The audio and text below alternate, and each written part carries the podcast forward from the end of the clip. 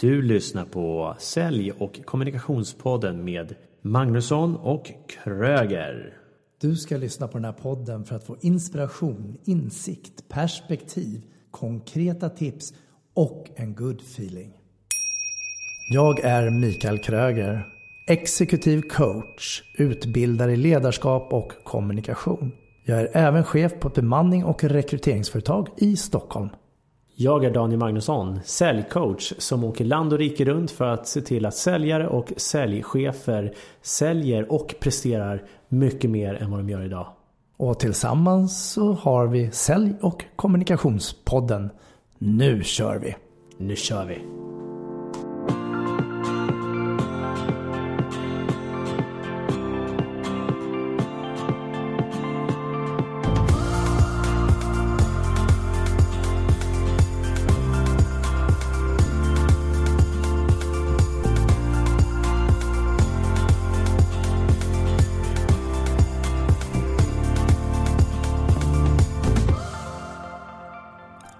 Välkomna till avsnitt 25 och idag kommer vi prata om sälj, ledarskap och rekrytering med betoning på sälj. Och jag är Mikael Kröger.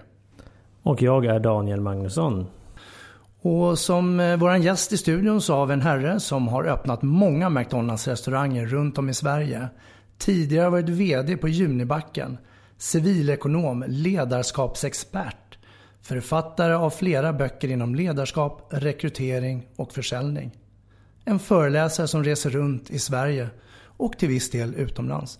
Hjärtligt välkommen till studion, Thomas Lundqvist. Tack så hemskt mycket för att jag får komma. Kul att ha det här. Det är kul att vara här faktiskt. Lite nyfiken så här. Jag menar, McDonald's-restauranger har öppnat och det var vd på Junibacken. Och helt plötsligt, skulle vi kunna säga, så sadlar om. Ja. Varför? Och det var många som var förvånade över det. Hur kunde jag lämna en framgångsrik karriär, liksom vd för Junibacken, och starta eget och bli författare? Folk tyckte nog att jag var galen. Och det var galet, absolut. Men jag hade en idé om att de tankar och idéer jag kunde förmedla skulle göra skillnad inom sälj, ledarskap och rekrytering. Och det har ju faktiskt visat sig att det gör. Så det har varit ett lyckat drag att hoppa av. Hur länge har du hållit på med det du gör nu när du föreläser? Ja, alltså jag började ju föreläsa ganska tidigt, för det var ganska många som frågade mig, du, hur gör du för att bygga team och hur gör du? Så det var ju redan under McDonald's-tiden jag började med det lite smått. Men i större skala och i egen regi har jag gjort det från, låt säga, slutet 2009, början på 2010. Och jag har ju sett dig föreläsa flera gånger. Jag har läst dina böcker också. Biologisk försäljning. Och vad innebär biologisk försäljning, får jag alltid en fråga när jag rekommenderar den boken. Vadå biologisk? Ja, alltså det finns två skäl till varför jag valde titeln. Det ena är ju för att det handlar om människans biologi. Det handlar om det jag kallar då vår mjukvara eller software då. Men också att det stack ut lite. Att det, precis som du själv säger, att folk så här hajar till. Vad innebär det? Och då får man chans att berätta lite om vad det innebär, och då blir folk nyfikna. Men det bygger egentligen på att lära sig mer om hur människor fungerar och varför de gör som de gör. Och därför kallar jag för biologisk försäljning. Sen ville förlaget lägga på en stor glass på framsidan också, och det var liksom för att folk skulle bli lite så här sugna på boken, tyckte han. Och det tyckte jag var lite lustigt när han gjorde det, men jag har också sett att många gånger när jag är ute då, eller när de ser boken, då är det så här, åh, en glass, nu blev man sugen på en glass. Så bilder kan faktiskt säga mer än ord också. Så att jag är nöjd med titeln och jag är nöjd med omslaget och bildvalet. Vad tycker du är viktigaste när det gäller försäljning? Det viktigaste är att förstå varför kunden gör som den gör. För det jag har sett, eller det kunder säger till mig i alla fall, och jag delvis är ju också ibland så att säga försöker sälja, eller jag ska rätta mig själv, försöker få kunden att köpa mig och mina tankar och idéer. Och det är ju att kunderna hamnar i olika typer av invändningar. Och det kan ju trigga oss och göra oss nu måste jag förklara och nu måste jag visa. Men ganska mycket tyder på att det kan förvärra situationen. Och det är kring det och problematisera kring den typen av svårigheter som jag tycker är spännande. Och vilken är den vanligaste invändningen du får? Det är ju oftast priset. Det är för dyrt. Priset. Pris. Och det är det vanligaste man har. Men Thomas, du vet, tekniker i all ära och såna här olika solution selling och IDA och DABA-metoden och ena. Det är ju skitsamma med sånt. Det viktiga är bara att sälja billigt till det kunden vill. Och de har ju helt missat poängen. För det finns väl ingen som står i affären och väljer bara det billigaste när man ska ut och handla själv. Utan ofta är det många andra saker. Det är ju bara att titta på din mobiltelefon som du har i fickan eller i handen när du lyssnar på det här. Är det den billigaste mobiltelefonen du kunde hitta eller inte? Och ofta är det eller inte. Så att jag vill verkligen liksom få människor att tänka om kring det här med priset. Och det är faktiskt en utmaning, för det är det vanligaste folk säger. Pengar. Oftast tycker jag problemet är att man har inte sett värdet. Eller det är precis det som är grejen. Svårt att rättfärdiga värdet också för sig själv när man väl ska köpa. De kan ju ändå tycka att ja, men det är klart det är värt det här. Fast tänk om det inte är det, och det finns en tveksamhet i det såklart. Dels är det, men jag skulle också vilja lyfta fram det som kallas för TCO, Total Cost of Ownership. Det vill säga att produkten kan ju vara billig inköp, absolut. Men den kanske bara håller då 1 år. Eller den håller bara 3 år och ganska dyra servicekostnader. Och sen finns det en annan produkt som är dubbelt så dyr. Men den håller 4 gånger längre och dessutom lägre underhållskostnader, eller driftskostnader, eller energikostnader, eller skiförbrukning eller vad det nu kan vara. Den är ju mycket, mycket billigare. Men då stirrar sig folk in på, fast den är ju dubbelt så dyr i inköp. Jo, men det är ju bara en del av kostnaden. Sen är det ju allting runt omkring. Så jag skulle ju vilja lyfta upp livscykeln också. Inte bara inköpspriset. För det är ju ofta det vi fastnar i, inköpspriset. Pris. Ja. Så hur lång TCO har du? Ja, bra fråga, Daniel. Ja, jag vill ju tro att om man använder sig av de här teknikerna så får du ut ett ganska stort värde. Om vi tar en bok till exempel, den kostar 300 spänn. Och jag vet ett exempel, en person som köpte min bok var ganska skeptisk. 300, var en ganska dyr bok. Jag menar, jag har sett billigare böcker. Men du kan ju använda det ett tag så får du väl se värdet över tid. Och sen mejlade hon mig några månader senare att en grej hon hade lärt sig i den här boken, det var en teknik som kallas för 2 alternativ. Inget rocket science på något sätt. Hade gjort att hon hade dragit in en affär på 250 000 mer än ursprungligt. Så hon sa att det var ganska bra investering. 300 spänn, inkmoms, och fick ut 250 000 plus moms. Det gjorde jag ganska bra, Thomas. Då sa jag det gjorde du verkligen. Så att, allt beror på liksom vilket tidsperspektiv. Det är klart, köper du boken, håller den i handen, så har det ju bara kostat dig 300 spänn.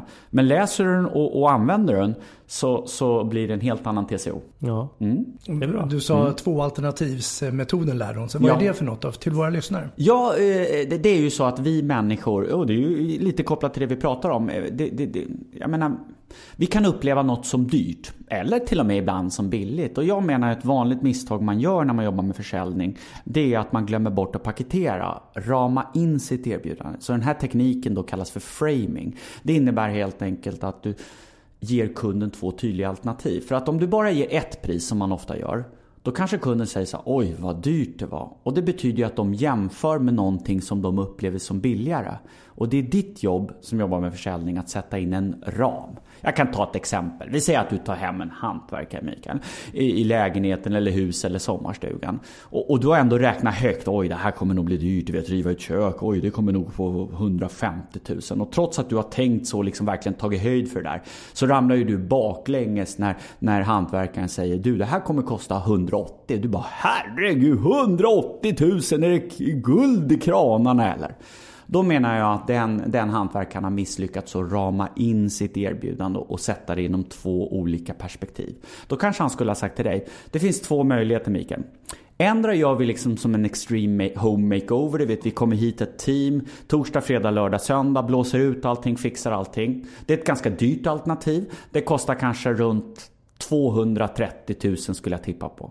Eller så gör vi det vanliga. Vi kommer hit, vi är här i 3-4 veckor. Du kan inte använda ditt kök under tiden. Det är lite stök och stånk. Du vet hur det är, några hantverkare hemma. Då tar vi 180 000.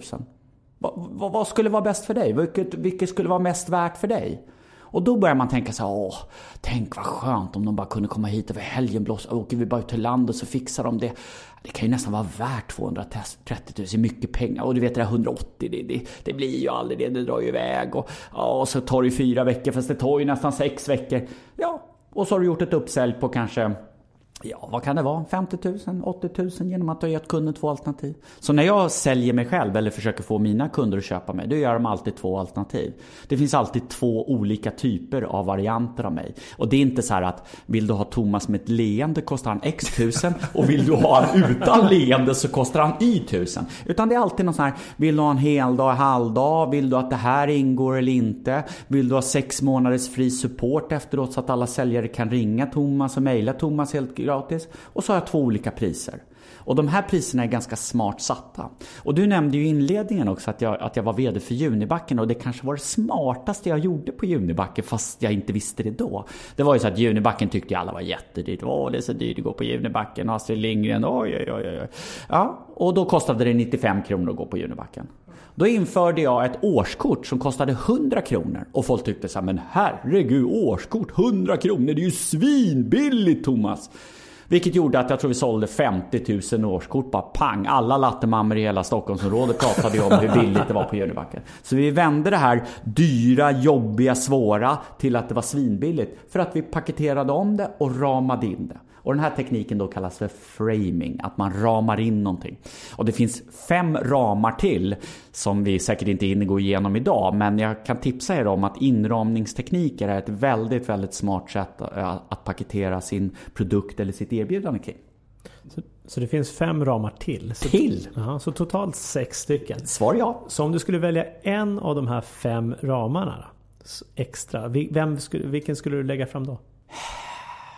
Det är nog ram med rätt namn. Det är otroligt viktigt att ha rätt namn på sina produkter. Många gånger så ändrar går vi på det vi har fått från fabrik, någon sån här liksom, att den heter någon sån här Samsung KLX 3-4 upphöjt till 3. Alltså det säger ingenting, utan det är mycket bättre att ha olika namn på produkterna, att man namnger produkterna. Sen kanske den har ett artikelnummer, det respekterar jag absolut.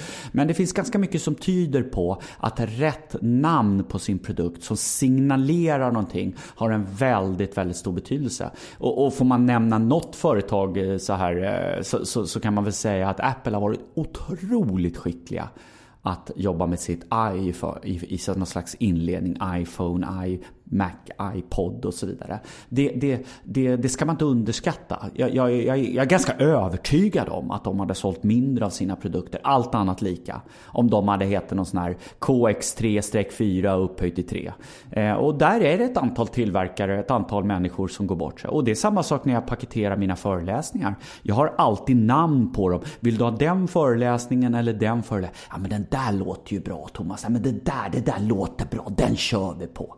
Ja. Så inramning med rätt namn är otroligt viktigt. Och det finns ganska mycket forskning som tyder på det också. Jag kan ta en anekdot, ni kanske tycker att det inte är riktigt relevant. Men man tog bilder på 2 kvinnor i det här fallet, och det är egentligen inte de betydelsefulla kvinnor. Och de var jämnsnygga om man säger så. Och då fördelade det sig 50-50. Alltså 50% av befolkningen tyckte den ena kvinnan var snyggare än den andra. Inte konstigt, det var liksom jämnt fördelat, 50-50. Men så satte man namn på de här kvinnorna, och den ena döpte man till Jennifer och den andra döpte man till Gertrud. Plötsligt så var det 80% som tyckte Jennifer var mycket snyggare än Gertrud. Så att se till att hitta era Jennifers ute i verksamheterna. Och det var en solklar hälsning till min dotter som då heter Jennifer. Så, tack för den, Thomas. Okay. Det visste jag inte. Nej, men så namn har betydelse. Men då sitter ju produkter i en del självklart, men så tänker jag tjänster då. Ja. De har inte så mycket XYZ3 upphöjda, men vad ska du hitta för tjänster? Hur ska du leta fram dina attraktiva namn om du tjänstesäljer? Ja. Det blir självklart svårare, absolut. Det är en större utmaning. Men som jag sa, om man tittar på mina tjänster då, så har jag olika typer av tjänster. Ibland kan det kallas för coachning, ibland kan det kallas för handledning, ibland kan det kallas för chefsträning, ibland kan det kallas för rådgivning. Här måste man anpassa sig lite efter vad kunden är ute efter och vad man tror kan passa kunden. Så att det behöver ju inte vara hugget i sten. Jag menar, är det en produkt så kan du ju inte kanske, ja, möjligtvis på olika marknader och olika namn. Men det blir lite konstigt i Sverige att du har ett namn i Skåne och så ett annat namn i Stockholm och ett tredje i Göteborg. Så att jag tycker på ett sätt med tjänsteförsäljning är lättare, för där kan du anpassa efter varje offert. Mm. Jag tänker lite att man benämner produkten av vad man kommer få ut av det hela. Mm. Vad resultatet eller effekten blir av det du köper. Mm. Precis så är det jag tänker. Alltså, återigen, TCO, vad är liksom värdet? Vad är den totala effekten av det här? Och det är klart, heter produkten då Superbooster, då kanske man förstår, det här är någonting extra just. Ja, det här är den vanliga produkten och sen har vi då Superbooster. Den håller liksom 10 år längre eller den har 10 gånger högre effekt. Den är mycket dyrare. Jo, men det är klart, Superbooster, det kostar ju extra. Alltså bara ett påhittat exempel. Men jag tror att man ska tänka till innan man gör saker och ting istället för att tänka till efteråt man gör saker. Så rätt namn är en ram. Absolut. Jätteviktig. Ja. Och sen har du alternativramen då. Ja. Jag gillar ju den. Jag vet ju att jag hade ju köpt det dyrare köket för att det hade varit kortare tid. Ja. Som ditt exempel. Ja, tid är en otroligt viktig faktor som man inte ska underskatta. En annan viktig faktor kopplat till det här med just 2 alternativ, det är om du ingår någon form av försäkring eller ytterligare åtagande. Det kan vara väldigt attraktivt. Det kan vara så, vi säger att hantverkaren, han kan inte göra det. Vi leker med tanken att hantverkaren kan inte göra det på det här extreme makeover. Du vet, det funkar inte, Thomas, för jag är hantverkare som lyssnar på det här och du vet, torktiderna, där har du inte koll. Nej, okej. Men då kanske du kan ge 2 alternativ. Där det ena är 2 års vanlig garanti. Det kostar 180 000. Så finns det ett annat alternativ som kostar 190 000. Men då erbjuder du 10 års garanti. Då kanske jag ändå kunde säga, det är lite dyrare. Men alltså, 10 års garanti. Det vore ganska skönt att ha 10 år. Så att det går att laborera väldigt mycket med 2 alternativ. Tid kan vara en faktor. En försäkring kan vara en annan faktor. Det finns ett ganska bra exempel som Hyundai har gjort. De har varit väldigt skickliga på att det är framförallt på den amerikanska marknaden. Där har de en produkt som gör att det kostar $1,000 extra. Men vad som än händer så kan du lämna tillbaka bilen. Så att om du skulle bli av med jobbet, tvingas flytta, mamma blir sjuk, du blir sjuk, hunden blir sjuk, räntorna går upp eller börsen går ner, det är mycket som kan hända.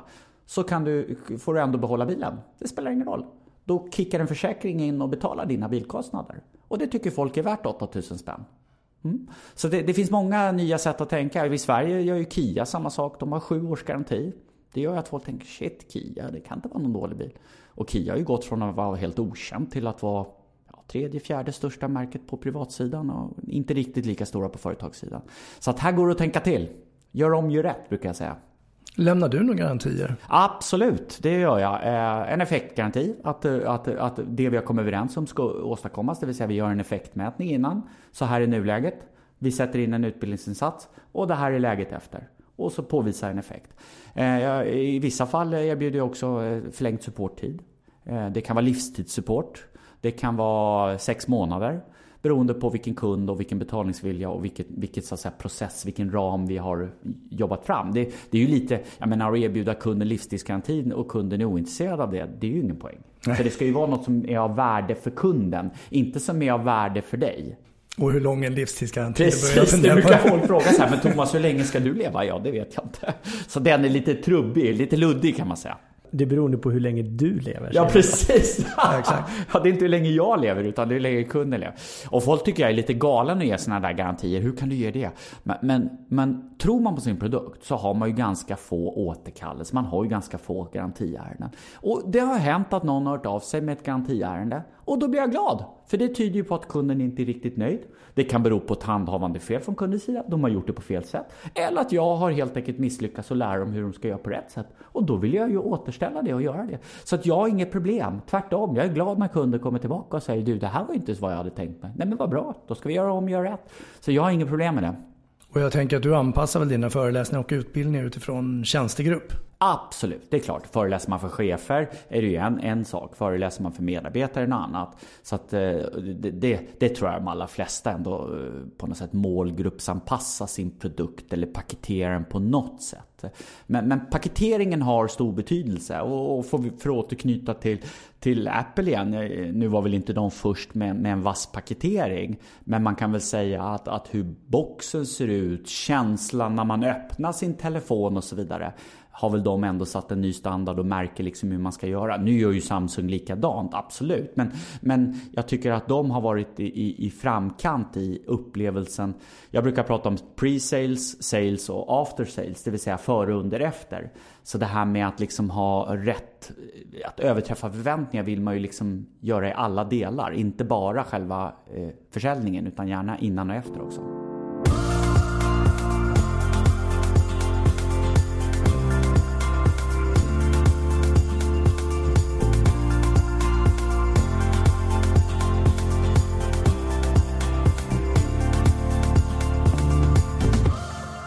Om du nu har en säljavdelning, innesäljare eller utesäljare, vilket som, och så ska du preppa dem för att bli ännu vassare, ännu bättre. Har du några sådana knep, tips, verktyg? Ja, det är ju svårt och det finns en hel verktygslåda, så kan man säga. Nummer ett är ju att utgå ifrån var de befinner sig. Det är ingen mening, om säljavdelningen hoppar på 80 cm, då är det liksom ingen mening att komma in dit. Kom igen nu gamla och tjejer, nu ska vi hoppa på 1,20. Det är helt meningslöst.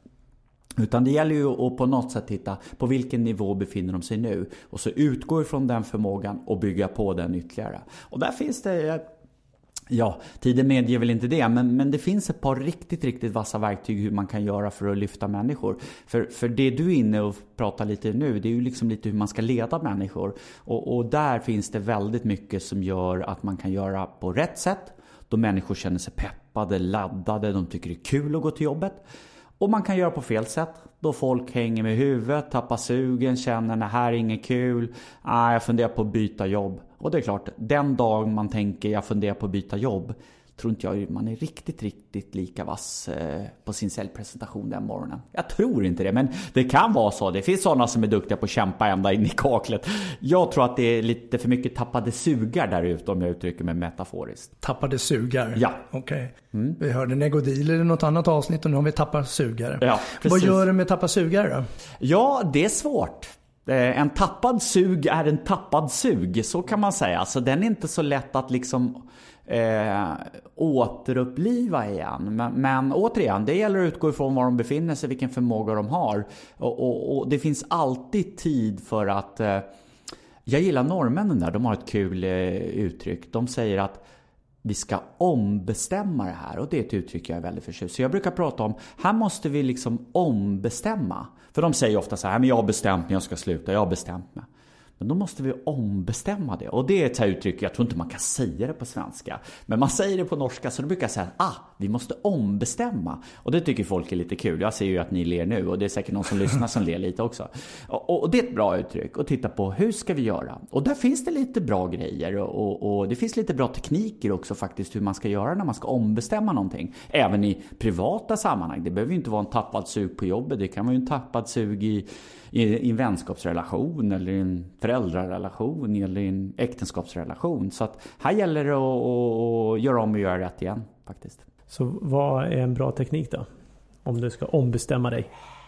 En bra teknik är det som jag kallar för trollspöt. Det är att om du fick bestämma, om du hade trollspö, om du skulle designa om det här och göra precis som du ville, hur skulle du då vilja göra? Det kan vara en teknik. Det finns något som kallas för lottotestet. Det är att, men om du vann 20 miljoner då, hur skulle du göra då? Därför ofta är det massa saker som hindrar oss och begränsar oss, och det gör att det går inte. Man ser inte skogen för alla träd i vägen, om man uttrycker sig med en välkänd metafor. Ett bra sätt är att försöka göra en parallellförskjutning. Det är den ena tekniken, eller varianter på tekniker. Den andra är att man tittar på liksom lite klassiskt sådär. Vad är ditt nuläge? Vad kan vara ett börläge? Vad är ett önskat läge? Lite mer utifrån ett strategiperspektiv.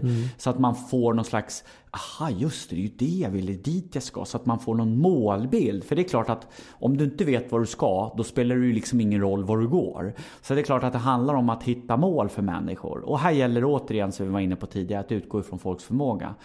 Jag brukar när jag är ute och föreläser ha en metafor kring ett äpple, och om man ska få någon att äta ett äpple så är det ganska meningslöst att försöka med ett helt äpple, utan då kanske man måste skiva upp en väldigt tunn skiva så att de ska liksom bli sugna igen. Att man återuppliva det här suget. Så att man måste börja med väldigt små steg i början. Så att man inte säger, ja men då ombestämmer vi, nu kör vi, kom igen, tjo och kim, upp med hakan nu och liksom nu tutar vi kör.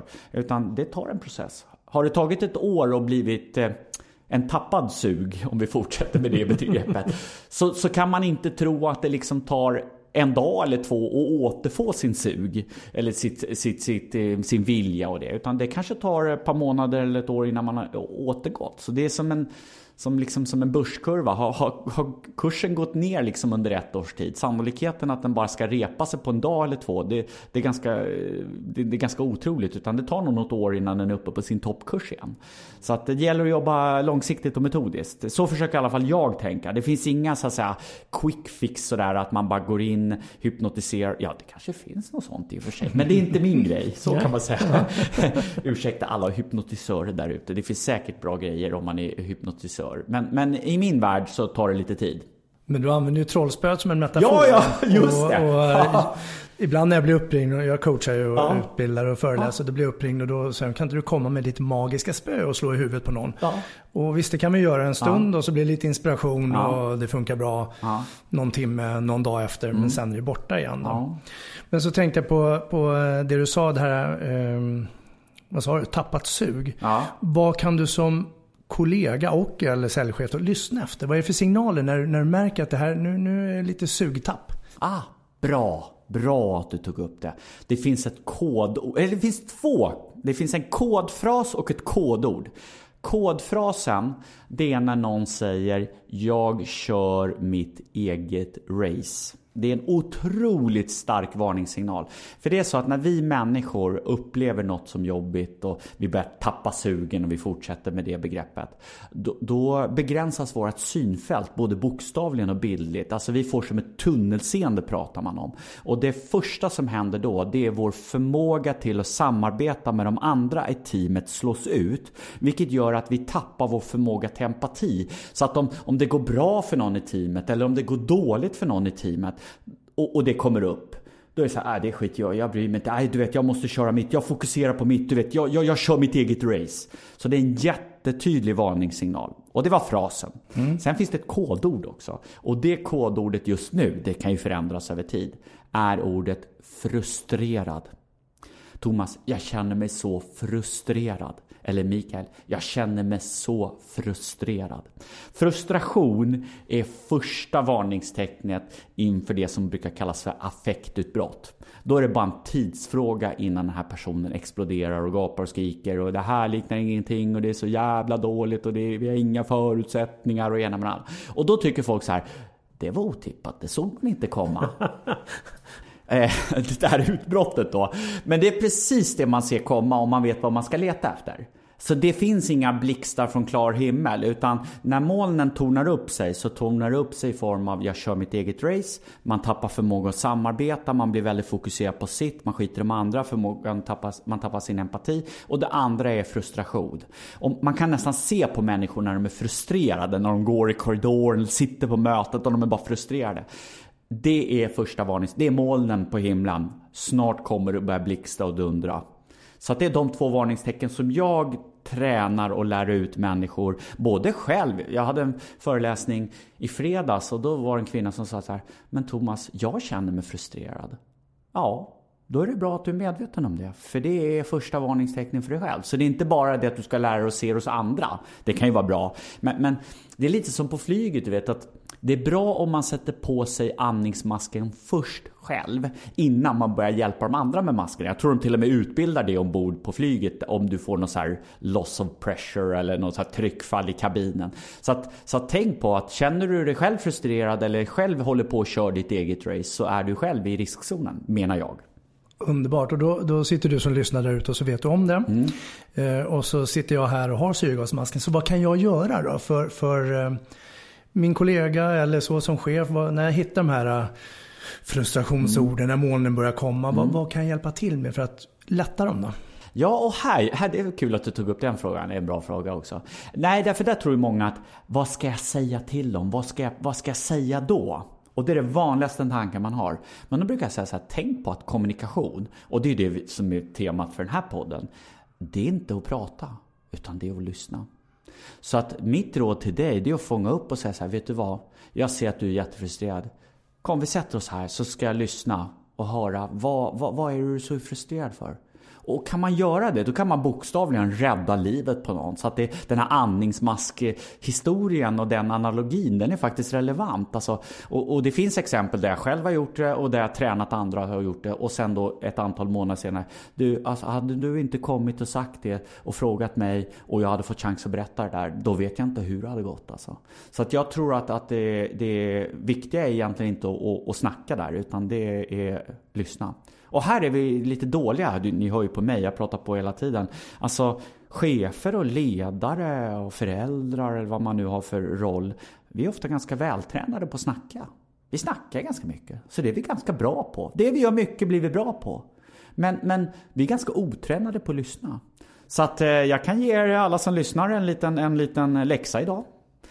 Testa det som kallas för 2-minutaren. Att lyssna 2 minuter på någon utan att säga någonting. Det är svårare än vad ni tror.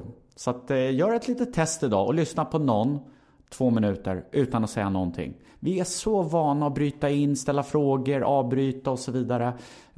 Och då lyssnar vi inte på människor. Så att lyssna för att förstå istället för att lyssna för att svara. För ofta lyssnar vi för att ge något vasst svar tillbaka. Så lyssna för att förstå är dagens första läxa. Det kanske kommer fler läxor, så det är första läxa. Och Thomas utlägg här nu, ungefär 2 minuter räknas inte. Nej, precis. Bra. Och sen fick vi faktiskt 2 öron och 1 mun. Och det fanns väl någon anledning till det. Men frågan är ju varför vi glömmer bort det. Och det här har vi pratat om med säljare tidigare som ska övertyga. Och de pratar och så höjer de rösten. Och så pratar de ännu mer om massor av argument. Och missar att lyssna. Ja. Och köpsignalerna kommer ju den dagen vi kan knipa igen käften. Och de facto lyssna på vad kunden eller kollegan eller medmänniskor har behov av. Ja. Då kommer ju svaren. Så en bra fråga brukar jag säga, vad har du behov av nu? Och sen bara sitta tyst. Ja. Ja, jag brukar säga det att en av de folk brukar ju ha så här, vilken är dina bästa säljtekniker? Vet du vilken min bästa säljteknik är? Nej, det är att sitta tyst. De bara, va? Testa det. Bara sitt tyst och lyssna. Bara så här, lyssna verkligen och lyssna för att förstå och liksom nicka, håll med, liksom rätt kroppsspråk, framåtluta. De bara, men det kan ju inte funka, vadå? Jag trodde du skulle säga något, jag vet, som så här, 2 alternativ eller inramning med rätt namn och något coolt sådär. Och så ringer de mig efter någon vecka så här, du Thomas, alltså det här med att tystnad, alltså det är ju så bra, alltså jag har aldrig testat. Ja, nej men visst är det, säger jag. Så att ibland är det enkla, det svåra, det låter jättekonstigt, men det är så bra. Men vi är så dåliga på det. Och ni hör ju mig, jag är ju värdelös på att lyssna. Jag är otränad, jag behöver träna mer på det. Men just idag kanske det är dumt att jag tränar så mycket på det. Men jag ska göra det sen. Jag ska köra 2 minuter på mig själv. Inte just nu då, tack. Nej. Ja, och du är ju föreläsare också. Så du är van att prata. Vältränad på det. Ja, härligt. Ja.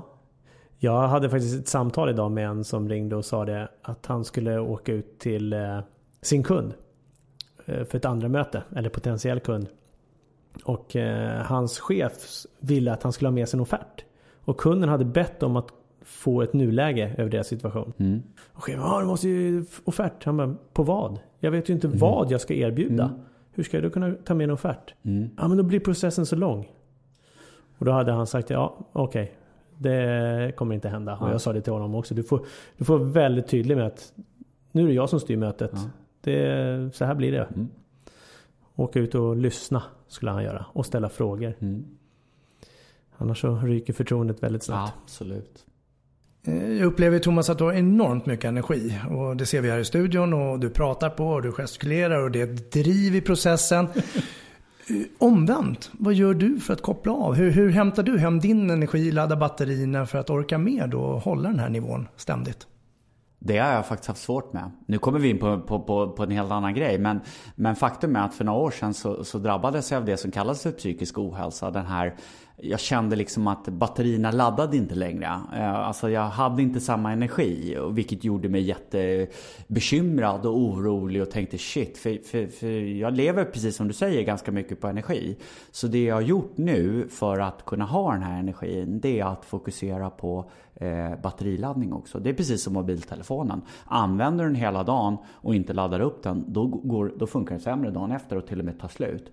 Så att jag har hittat tillfällen i min vardag för att ladda batterier. Och det är mina, kan man säga, tips då, som jag använder mig själv av. Det är rörelse, att röra mig mer. Jag var alldeles för stillasittande, så motion har varit jätteviktigt för mig.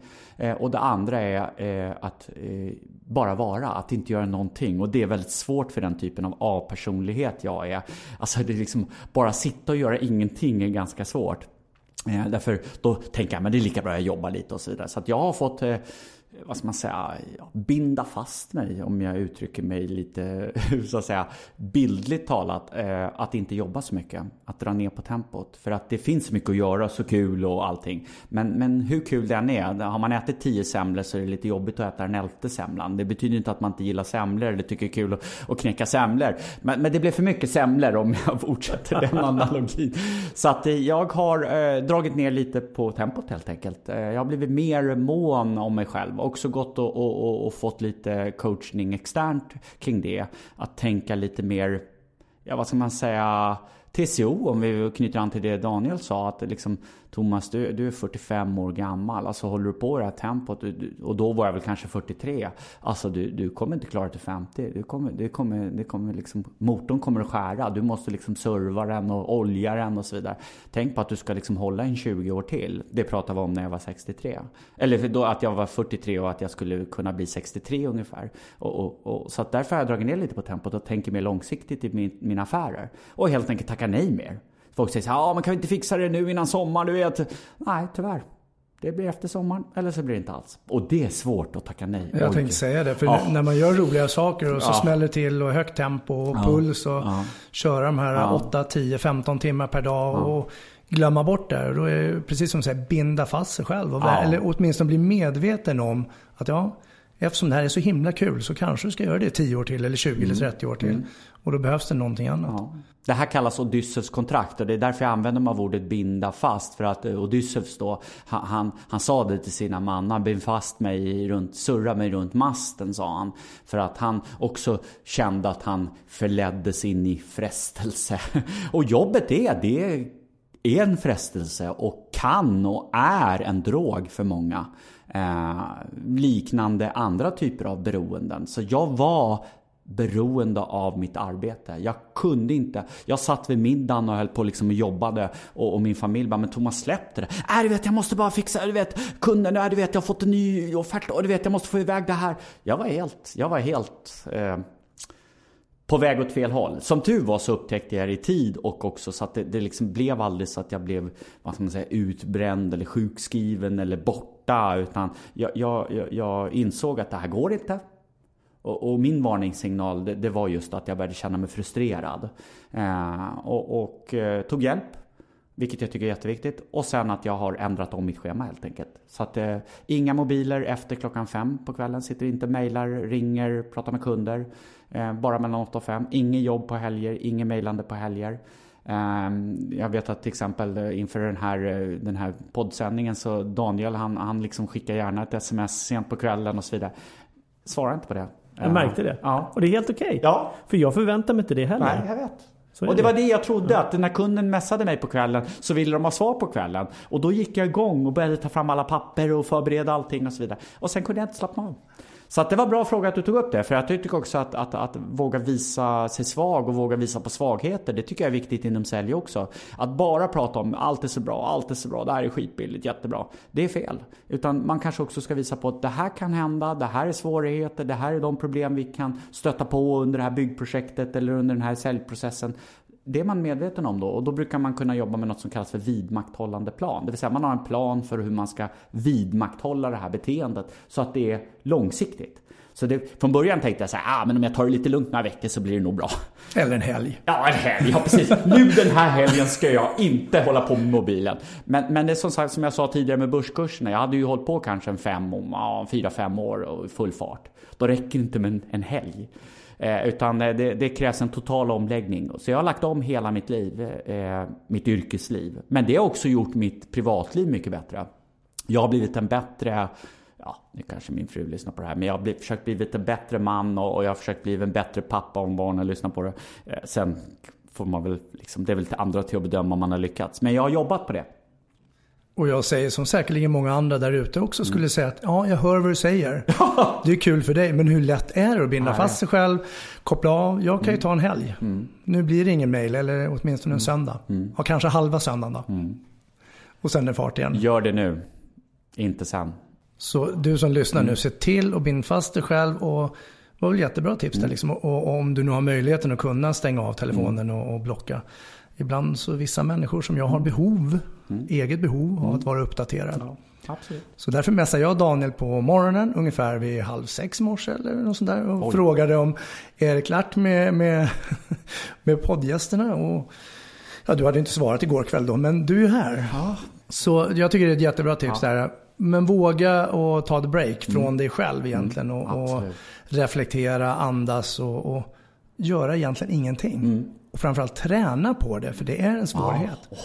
Jättesvårt att göra ingenting. I alla fall för den typen av personlighet. Ja, och som det mesta så är det en vana och ett beteende som behöver ändras. Och många gånger, jag kan ju känna igen mig själv i det där och vara uppdaterad och kolla mejl och allting hela tiden. Och det kan ju finnas flera skäl. Både att det är ett bekräftande att man är behövd. Man kanske behöver rent ekonomiskt. Man är egen, man har en affär man behöver dra igång och hålla liv i. Så det gäller att kunna våga pausa. Så om vi skulle ta och summera ihop det här samtalet. Och lite något extra tips tänker jag är alltid bra. Så Thomas, det är bäst att du kanske summerar det hela. Jag tycker det har varit ett jättespännande samtal. Jag tycker det sista här var lite pricken över i faktiskt. Det var väldigt bra att det kom upp. För att jag tycker man måste våga prata om det som... Det är lätt att när jag föreläser och det är lätt att jag får frågor. Hur gör vi? Hur ökar vi? Och så vidare. Men till slut så finns det en begränsning hos individen också. Förmågan faller väldigt kraftigt då när man blir stressad. Så att det var kul att det kom upp. Så det tycker jag man ska ta med sig det här.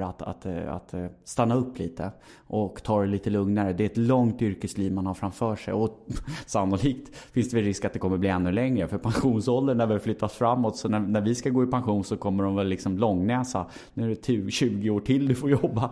Så att det finns ju en uppenbar risk att de här 65 eller 67... Det kommer man ju skratta åt om 20 år. Utan då är det väl 87 och 90 som gäller kanske innan man får gå i pension. Så det är ju ännu större anledning med det. Men om man ska summera upp så tycker jag att det var kul att vi kom in på det här med 2 alternativ. Det här med olika typer av ramar. Vikten av rätt namn. Att tänka på att ofta så hamnar kunden i den här vanligaste invändningen med priset. Att sluta prata pris, prata istället värde över tid, total cost of ownership, det vill säga vad är den totala kostnaden, inte bara inköpskostnaden utan service, underhåll, livslängd och så vidare. Det tycker jag har varit kul.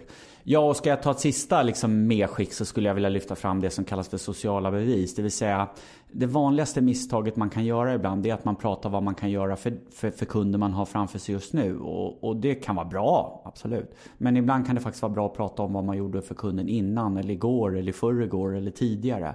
Det visar på en leveranskapacitet, det ökar ens trovärdighet men aktiverar också det som kallas för sociala bevis.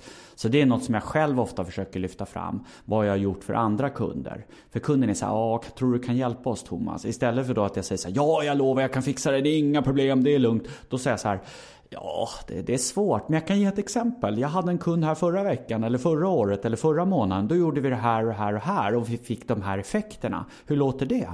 Jaha, så du har gjort det massor med gånger. Ja, men då vet vi ju. Alltså det är liksom att någon slags proof, att det är någon slags bevis. Och det är därför det kallas för sociala bevis. Att man får ett bevis på att andra har gjort gjort det och att det funkar.